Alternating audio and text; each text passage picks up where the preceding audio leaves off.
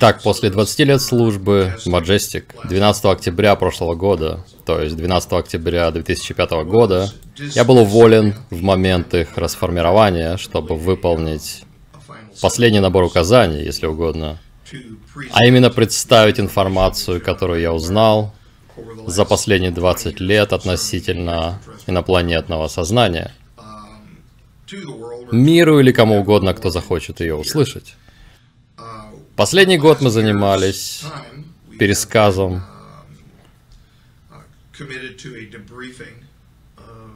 истории моей службы с 86 -го года. И даже до того момента мы организовали свидетельство о моей жизни до службы также. Мы надеемся, что в ближайшее время DVD будут произведены и все будет выпущено. И таким образом это завершит мою службу в Majestic с очень большим облегчением и благодарностью Богу.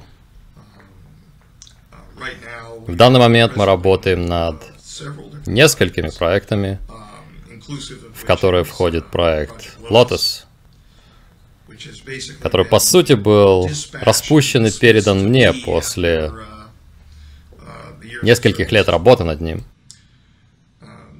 То есть он был передан тебе? Да, он был передан мне. Я не думаю, что люди из бывшего Majestic продолжают эти исследования. Я правда не думаю, что они хотят иметь с ним дело после проблем, которые у них возникли, и сопутствующих проблем на паре объектов, где происходили, скажем так, выбросы энергии неизвестного происхождения, связанные с проектом, которые нанесли ущерб их оборудованию. Давай вернемся немного назад. Ты можешь объяснить, что такое проект Lotus? Да. В мае 2001 года мы отправились к горе Френчмен здесь, в Неваде, чтобы начать проект по поиску биомаркеров возможного вируса-прекурсора. Это было довольно прозаичное исследование, чтобы найти доказательства теории панспермии. В процессе этого предварительного исследования мы столкнулись с аномальной активностью в некоторых наших данных. Эта аномальная активность была впоследствии прослежена обратно до очень необычной электромагнитной активности, связанной с оксидами кремния. И затем мы проследили такую же аномальную активность до всех оксидов кремния, содержащихся в минералах. И эта активность заключалась в наличии выброса электромагнитных сгустков, содержащих информацию. В данный момент мы пытаемся более точно установить природу этой аномальной электромагнитной активности, но мы уже установили, что данная активность связана с клетками, находящимися в земной среде и что эта активность воздействует на клетки в земной среде,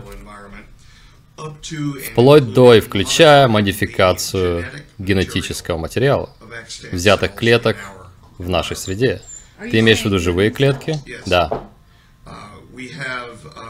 И вместе с этими электромагнитными выбросами которые мы определили с относительной точностью на сегодня, как конкретные разновидности того, что мы назвали частицами, нам нужно было назвать их как-то. Это сгустки электромагнитной энергии, то есть имеющие границы отдельные сгустки, которые, возможно, отражены в древней истории, как Павитрака в Индии. То есть частицы тонкой материи, которые могут быть привнесены в нашу среду и произвести изменения. На данный момент мы не наблюдали никаких негативных изменений.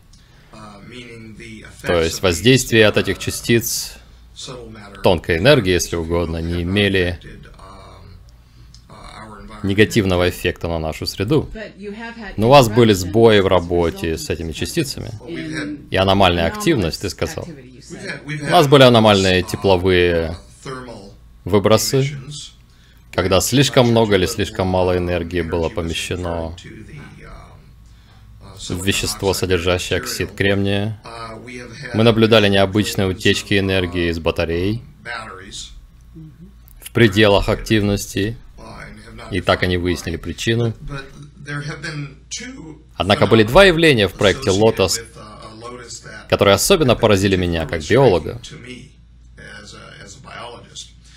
Мы наблюдали перезапуск клеток. Я говорю перезапуск, чтобы это не звучало как история Франкенштейна, когда были дрожжевые клетки с тепловой фиксацией, которые использовались как подопытные, если угодно, для этого явления, как целевые клетки.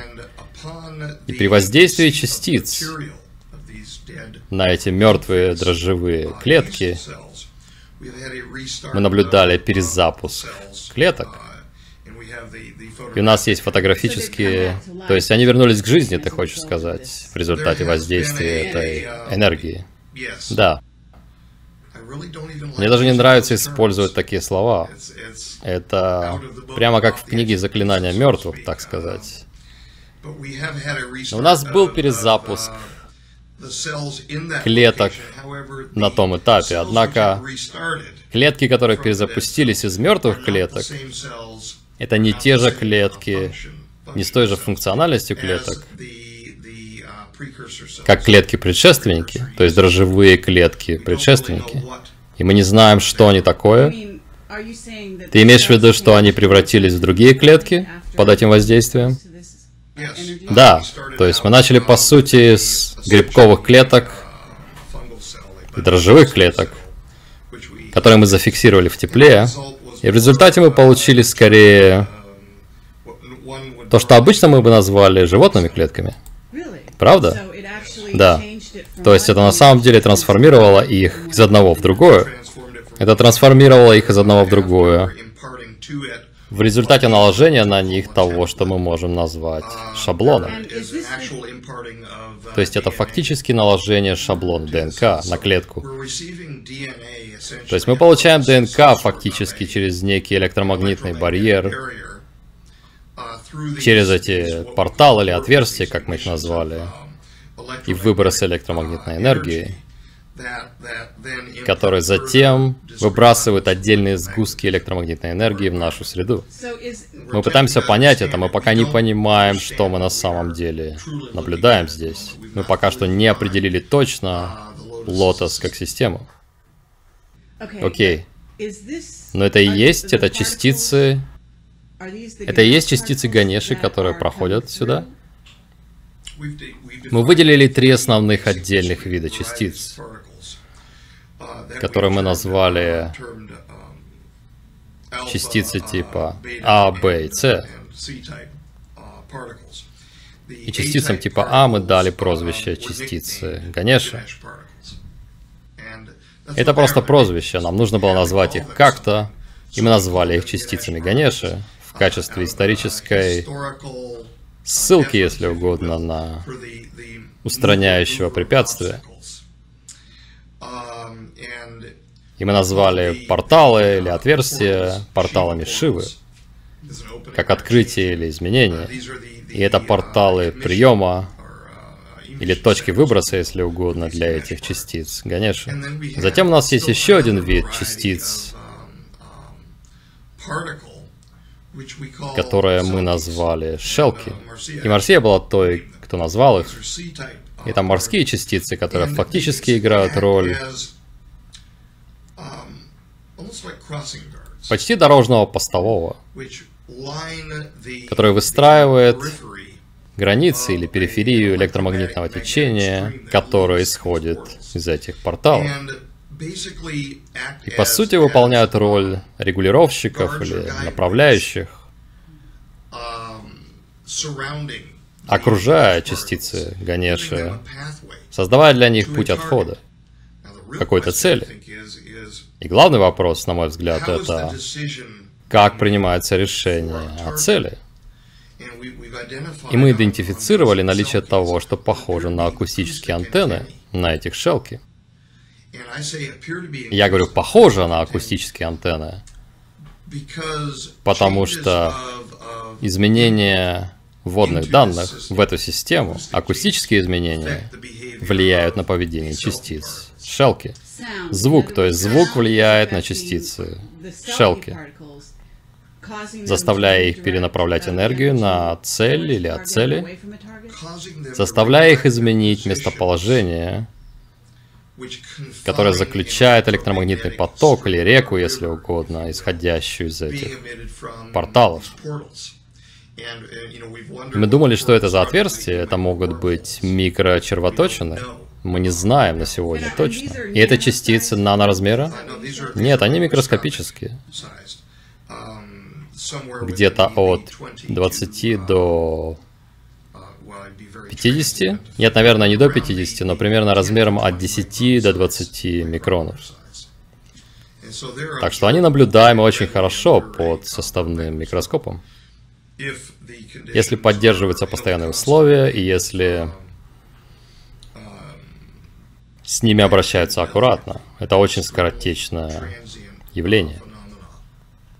То есть вы не можете контролировать их? Нет, нет. И, кстати, мы больше не делаем никаких воспроизведений этих клеток. Во время последнего такого воспроизведения и второго по счету мы получили уже второй аномальный рост клеток в кристаллической среде, которую мы использовали. И это был кварц из-за оксида кремния в кварцевом кристалле.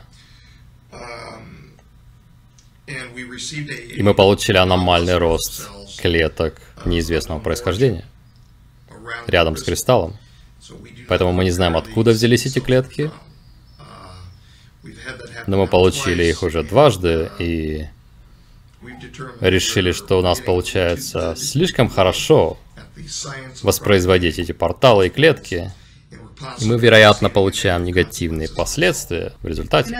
Другими словами, это могут быть инопланетные формы жизни. Да. Действительно, они могут быть неземными. Клетки, то есть. Они микроскопические, верно?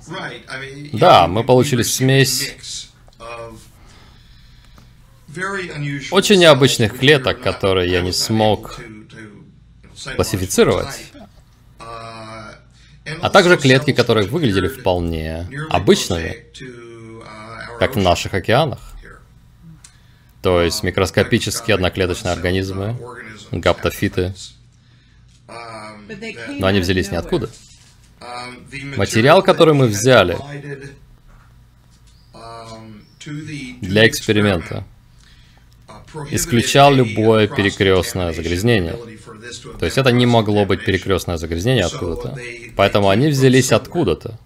Откуда-то. Теперь, также, то, что мы сделали, это мы выполнили повторение очень известного эксперимента под названием «Эксперимент с Палансани» с говяжьим бульоном. Но мы произвели в нем небольшой апгрейд, так сказать. Эксперименты с Палансани были экспериментами, которые должны были доказать или опровергнуть теорию самозарождения жизни. То есть возник вопрос, наблюдаем ли мы здесь самозарождение. Я думаю, что мы не имеем никаких доказательств того, что это самозарождение. И позвольте объяснить почему. Эксперимент с Палансани, который мы повторили, мы выполнили его точно так же, как и изначальный эксперимент, где говяжий бульон был вскипячен, но мы на самом деле автоклавировали его, чтобы на него действовали и жар, и давление, избавляясь от всех спорообразователей и всего, что может быть живым там. И мы оставили некоторые открытыми, некоторые закрытыми, Затем выполнили открытые и закрытые эксперименты с воздействием электричества и кристалла, содержащего оксид кремния. И в случае, где мы делали закрытое исследование, мы получили рост клеток в этом закрытом исследовании, которые я бы назвал нейронными клетками. и к тому же организованными нейронными клетками. До такой степени, что мы могли определить морфологически наличие паттерна ABAB, который развивался.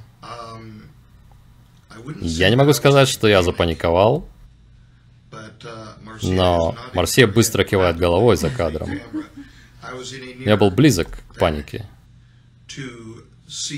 И тут же прекратил исследование прямо там, чтобы мы случайно не создали что-то разумное. Вау.